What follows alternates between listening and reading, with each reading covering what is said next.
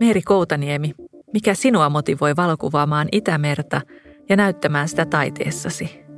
Mulle Itämeri on ollut hyvin tuntematon asia koko mun lapsuuden ja nuoruuden. Mä oon kasvanut Kuusamossa, Järvi-Suomessa ja ajatellut myös aina, että mä oon ehdottomasti järvi-ihminen.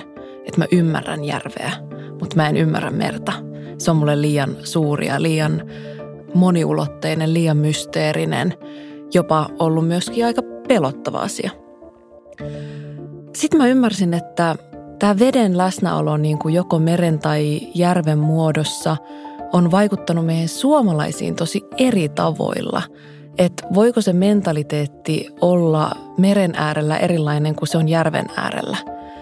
Ja niinpä mä ymmärsin, että aika paljon meillä on tota rantaviivaa Itämeren kanssa, joten se osa Suomea ja suomalaisuutta on mulle täysin, täysin tuntematon.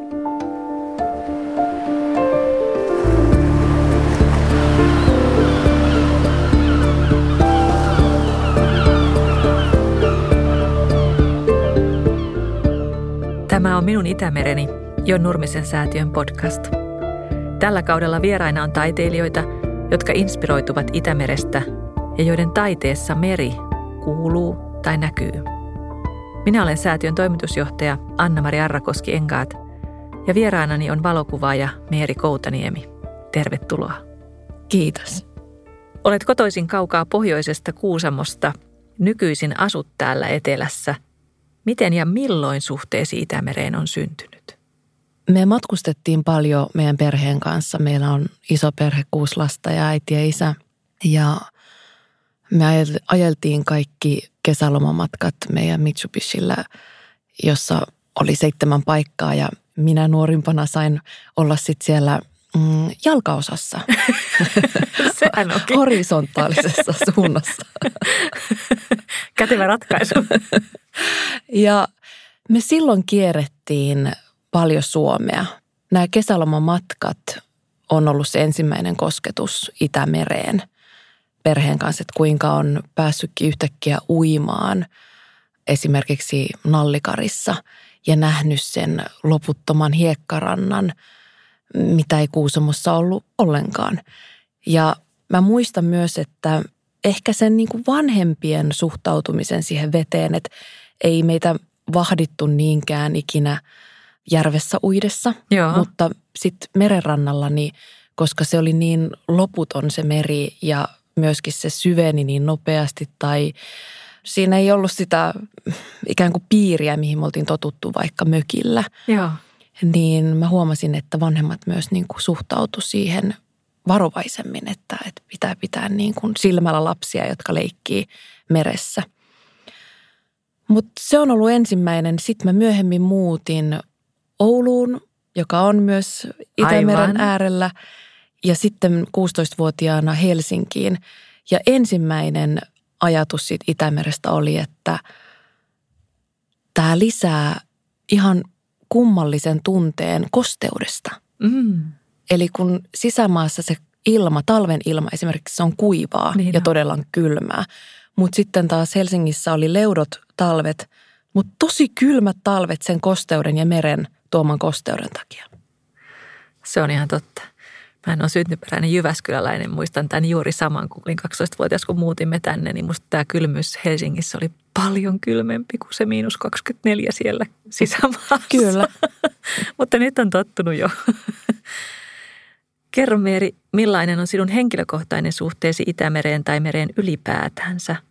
Meillä on välillä ollut vieraana ihmisiä, jotka on vauvasta asti ollut merellä tai meren äärellä.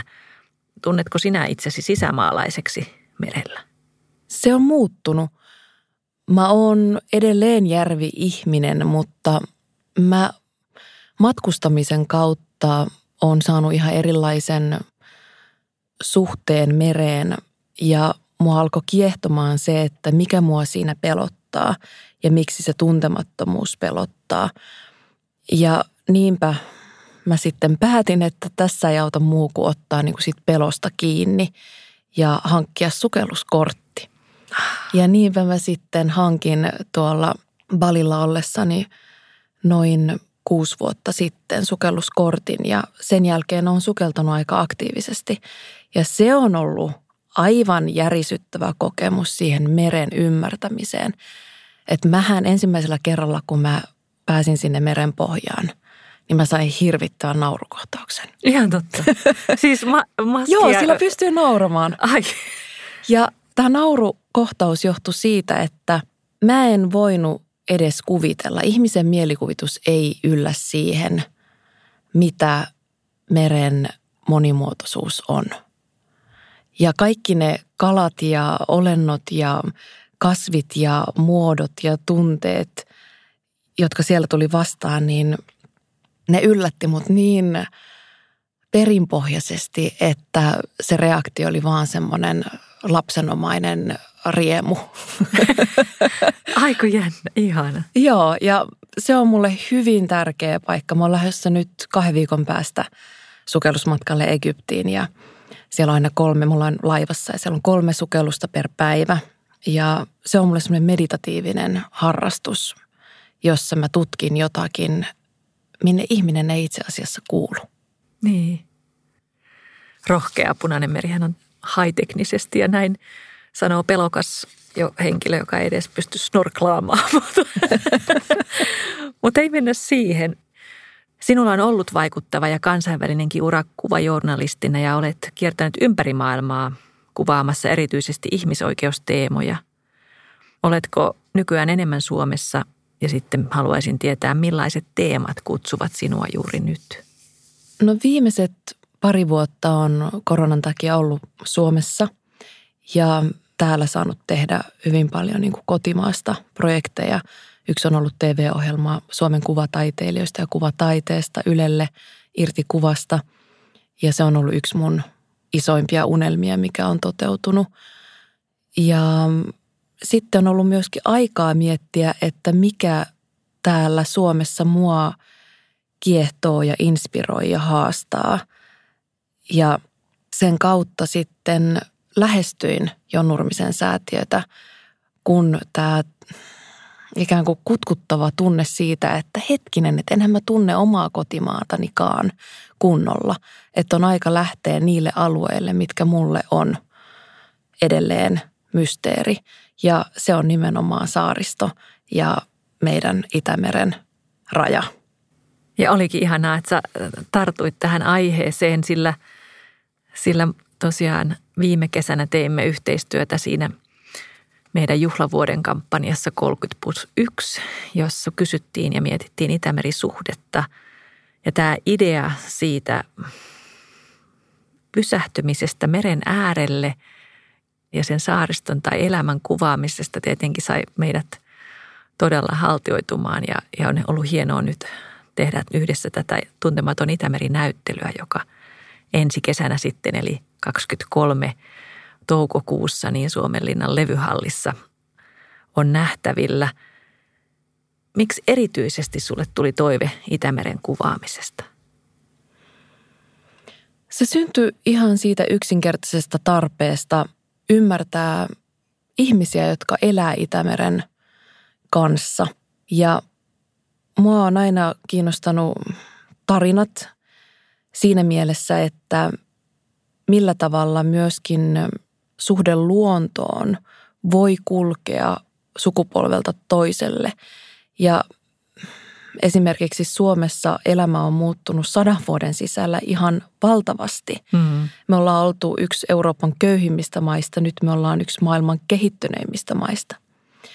Ja myöskin tämä näkyy niin kuin Itämerisuhteessa, että ihmiset, jotka on elänyt Itämerestä, joille se on ollut niin elinkeino kuin elämäntapa, elämän filosofia, niin mua alkoi kiinnostaa tämä kysymys, että mitä se on tänä päivänä. Ja onko tämä sukupolvillinen tarinankerronta, eli perintö siitä Itämerestä, kulkenut uusille sukupolville ja millä tavalla se on kulkenut mitä sieltä on säilytetty, jos esimerkiksi elinkeinoja ei ole säilytetty, niin onko siitä säilynyt jotain joko asenteellista, filosofista, sosiaalista, ekologista. Just näin, Joo. jopa poliittista. Totta. Mitä se tänä päivänä on. Mulla ei ollut minkäänlaisia alkukäsityksiä tai oletuksia, joten mä lähdin kyllä aika niin kuin nollasta tämän projektin kanssa kysymään, että mitä Itämeri sulle merkitsee. Tämä on hieno kysymys, kun miettii, että moni elinkeino tosiaan on ylisukupolvinen. Luotsit, se on jollain tavalla hassusti periytyvä ammatti yhtä lailla kuin kalastus, merenkulun muut ammatit. Ehkä siinä on joku saaristossa, kun siellä ollaan osin sitten aika ainutlaatuisessa ja, ja irrallisessakin ympäristössä, niin, niin siinä, joo, musta toi on ihana tämä sun retki tähän tuntemattomaan. Nyt kun sä oot viime kesänä kuvannut ja haastatellut ihmisiä, niin millaisena se meriluonto sulle nyt sitten näyttäytyy? No sehän on mullistanut mun mielen saaristosta ja ylipäätänsä Itämerestä, että mitä se elämä siellä parhaimmillaan ja haastavimmillaan on. Että onneksi niin kuin tämän vuoden aikana mä oon saanut jo käydä erilaisissa paikoissa niin kuin kaikkina vuoden aikoina. Joo. Että mä oon ollut talvella, on ollut keväällä, kesällä ja nyt syksyllä ja uusi talvi on alkamassa ja projekti edelleen jatkuu. Että tässä on ollut hieno tämmöinen – myöskin vuoden aikojen jatkuma, että ei näe vaan sitä postikorttimaista Aivan. saaristo, kesäsaaristoa, vaan että siellä on ne lumimyrskyt yyttöössä keskellä helmikuuta, että mä rakastan sitä, että mä tunnen sen itse, saan siitä semmoisen pienen raapasun, Joo. että mitä se elämä on siellä koko vuotisesti. Ja sitten taas paikallisten haastatteleminen on tuonut niin hienoja oivalluksia siitä, että kaikki pohjaa siihen rakkauteen olla siellä ympärivuotisesti. Että vaikka se on rankkaa, niin kyllä moni korostaa sitä, että se on hyvin ainutlaatusta ja poikkeuksellista elämää.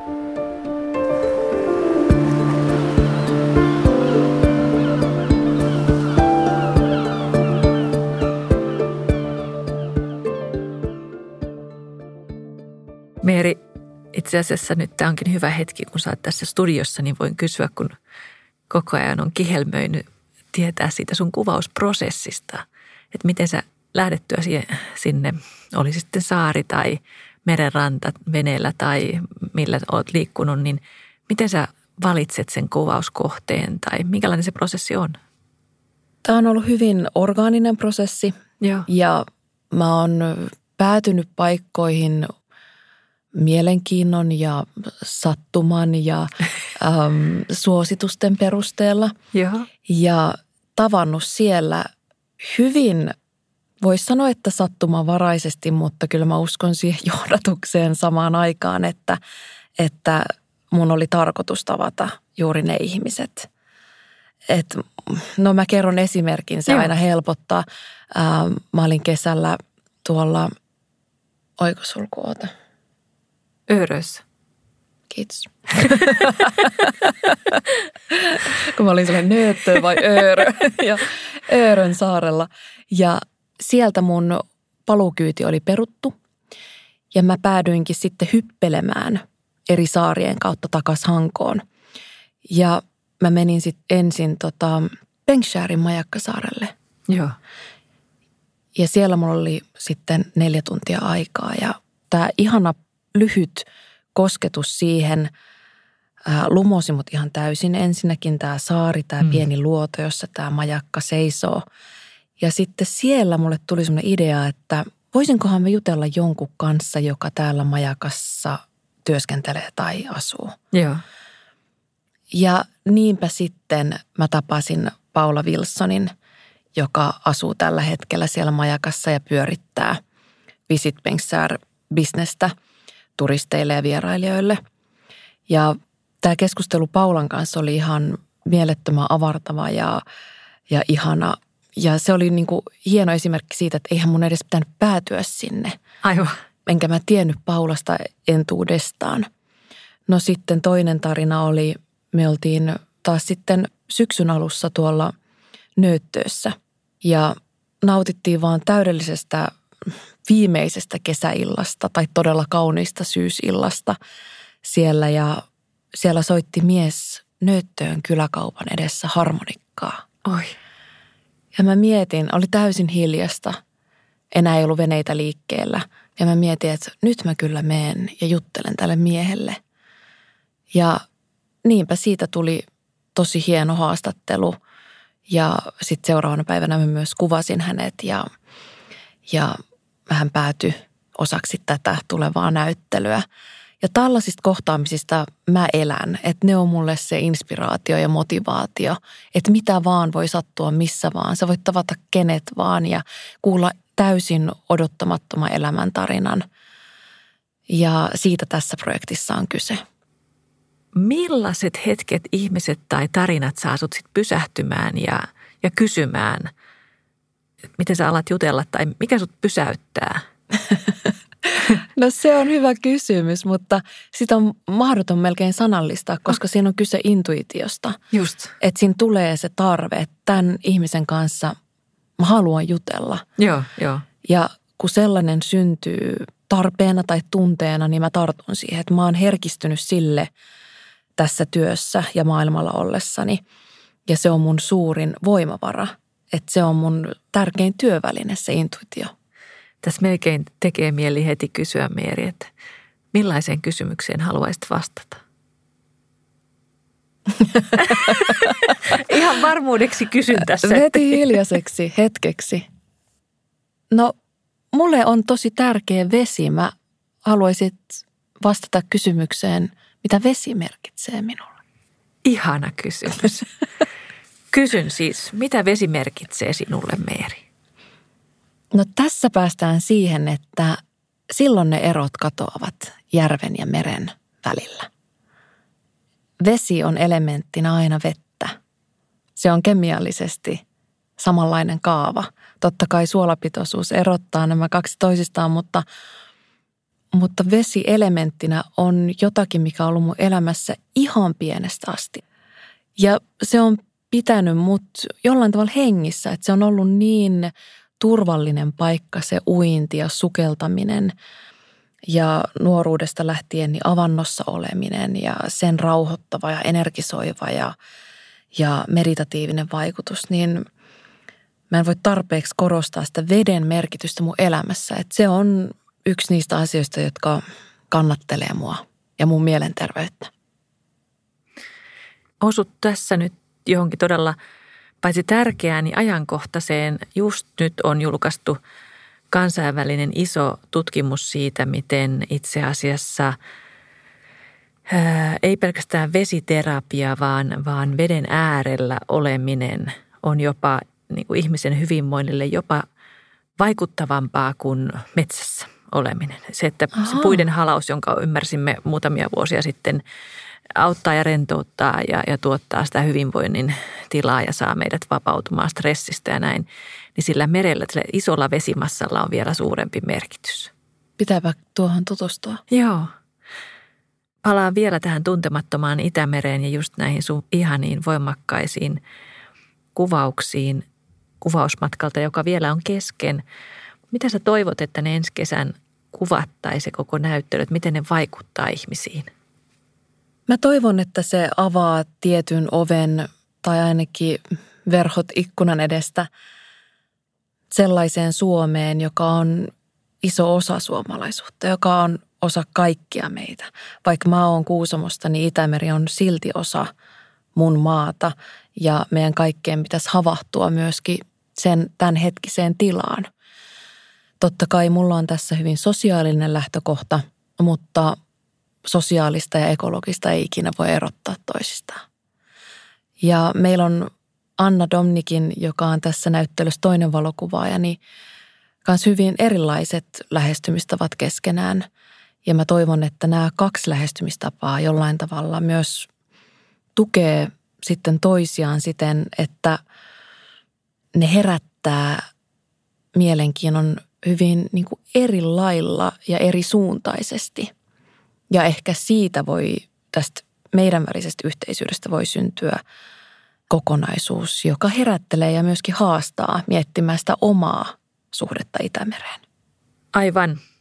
Meistä on ollut ihana saada teidät kaksi kuivan maan valokuvaaja Anna yhtä lailla kuin sinäkin, niin hänkään ei ole syntynyt suuren meren äärelle. Eli, eli tota, tämä saksalainen valokuvaaja niin tulee tuolta Keski-Saksasta ja on sukeltanut yhtä lailla itselleen tuntemattomaan elementtiin, eli Itämereen. Ja hänen näkökulmansa on, häntä kiinnostaa ylipäätänsä ympäristöaiheet ja luonnon tila. Ja sen takia se idea teistä kahdesta, näistä kahdesta erilaisesta nä- näkökulmasta, niin odotan todella innolla sitä itse, että mitä tämä teidän yhteinen, yhteinen näyttelynne näistä eri perspektiiveistä, eri kuvakohteista, niin meissä katsojissa sitten herättää.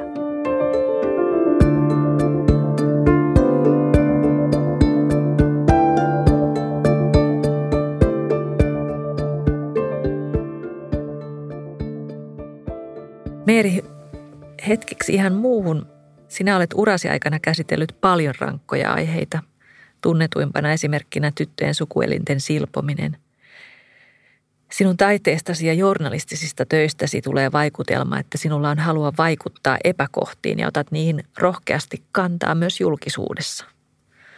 Mutta tässä pitää nyt kysyä, että miten henkilökohtaiseksi aiheet sinulle tulevat tai miten paljon kannat niitä sitten mukanasi?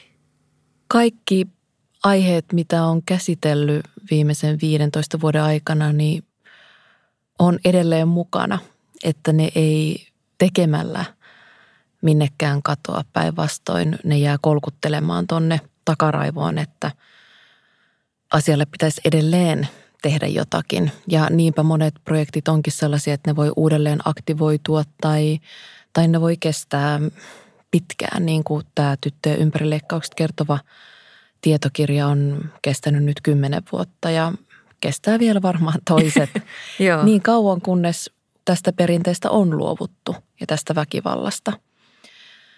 Sen suhteen, että asioiden alle ei jäisi tai että ne ei lamaannuttaisi, niin joutuu tekemään aika paljon työtä, että mulle se on ei pelkästään käsittelemistä, koska sitten se tieto siitä, että ne on edelleen olemassa olevia epäkohtia, mm.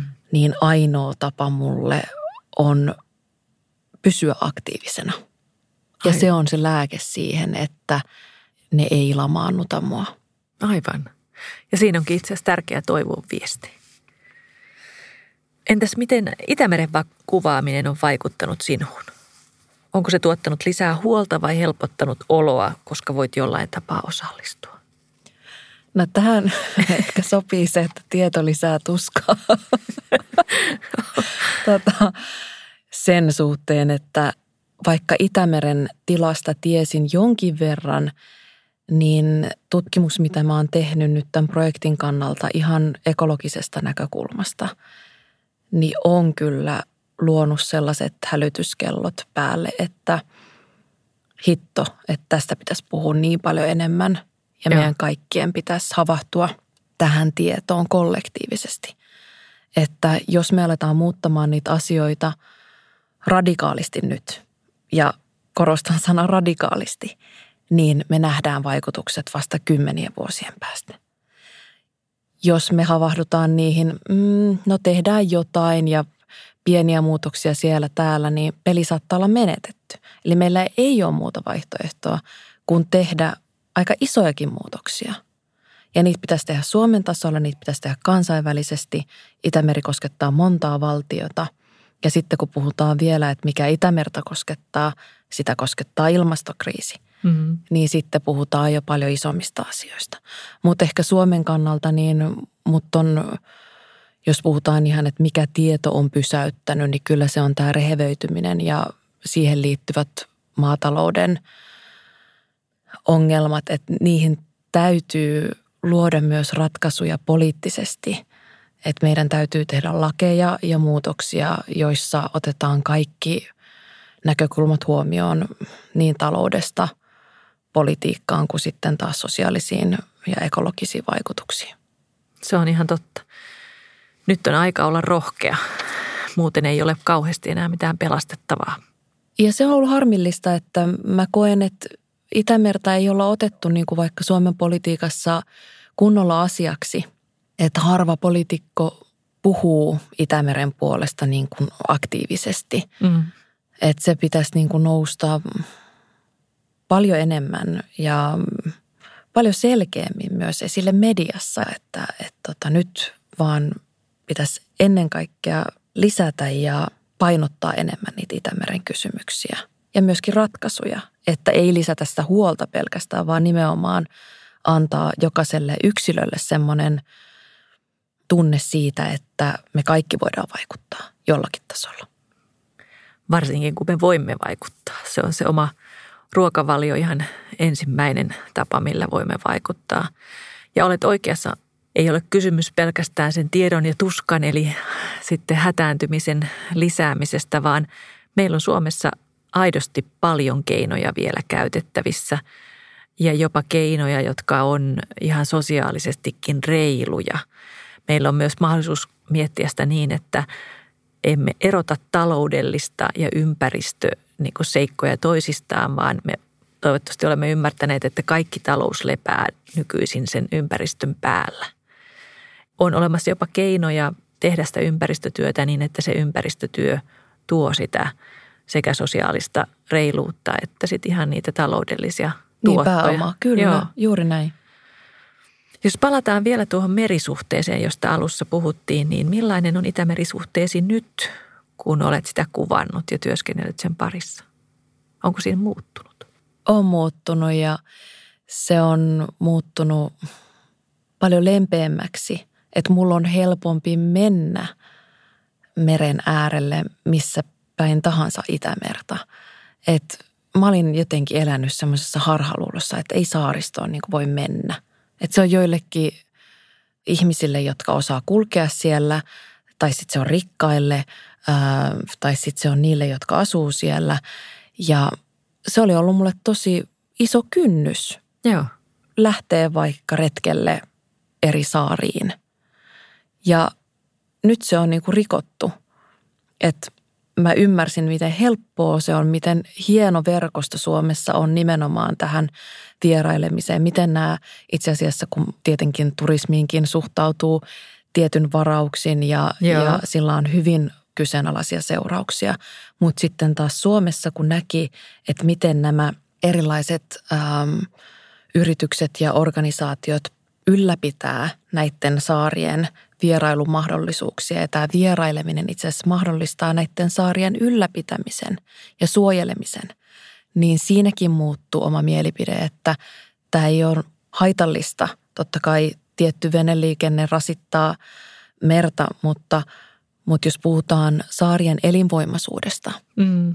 esim. Pengshärissä, niin se ei olisi mahdollista ilman sitä vierailijoiden antamaa tukea sille saarelle. Näin on. Ja siellähän on mitä ihanimpia paikkoja niin yöpyä kuin tuota, syödä. Ja sä oot ihan oikeassa, että ei tarvitse olla edes veneilijä tai rikas. Voi olla fillaristi ja meillä on upea lossiverkosto. Pääsee aika pitkälle jopa ilman sitä venettä. Just näin.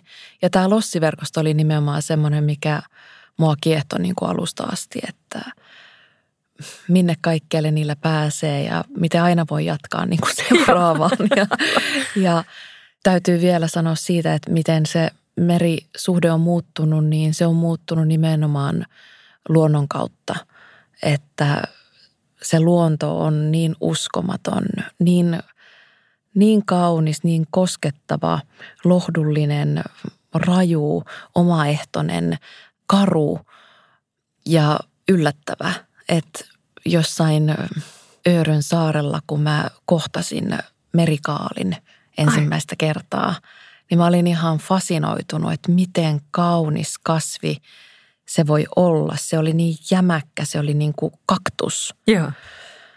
Se näytti hennolta rannassa ja sitten kun sitä meni pikkasen koskettamaan, niin se oli semmoinen jämäkkä, joka ei liiku sitä mihinkään, vaikka tulisi minkälaiset ää, myrskyt tai tuulet. Joo.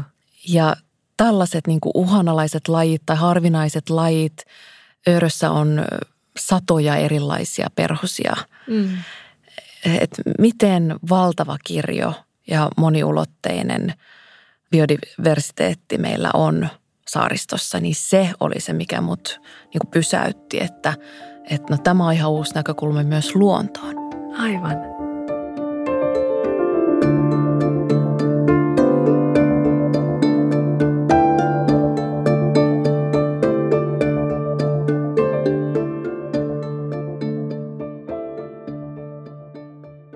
Meillä on tässä podcastin lopussa tapana kysyä kaikilta sama kysymys.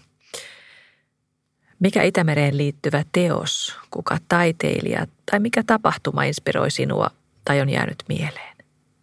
Niitä on monta, mutta täytyy sanoa, että ehkä lähin ja viimeisin kokemus on ollut Godzilla-nimisestä katamaraanista, jota vetää Merja Puustinen ja Andy Best – ja he on pariskunta, jotka vie kansainvälisiä ja suomalaisia taiteilijoita Itämerelle sen takia, että näillä taiteilijoilla ei välttämättä ole muutoin ollut suhdetta Itämereen tai mahdollisuutta päästä tekemään taidetta tai inspiroitumaan Itämerestä. Ja heidän kanssaan Itämerellä oleminen oli tosi mieleenpainuva kokemus tältä elokuulta ja ja Merjan kanssa mä häntä ehdotin osaksi projektiin ja niinpä hän sitten sanoi, että miten sä mut haluat kuvata. Ja mä sanoin, että no tässä rannalla vaan, että kyllä me keksitään. Sitten hän kysyi, että vaatteet päällä vai alasti. Ja se yllätti se kysymys mut, joten mä sitten vastasin, että alasti. ja Merjalle se oli luontevampi tapa olla, joten hän riisuutui ja hän asettui yhteiskuvaan tämän merikaalin kanssa. Ai. Ja siitä tuli niin kaunis kuva. Ja se oli se, mistä koko mun projekti sai alkunsa käytännössä. Että se oli ensimmäinen kuva, minkä mä tähän projektiin ja näyttelyyn otin. Ihana. Kiitos Meeri. Kiitos paljon. Ja kiitos teidän työstä säätiössä. Teette ihan korvaamatonta työtä Itämeren hyväksi.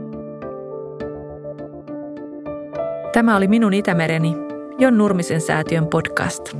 Lisää jaksoja löydät esimerkiksi säätiön verkkosivuilta www.jonnurmisensaatio.fi.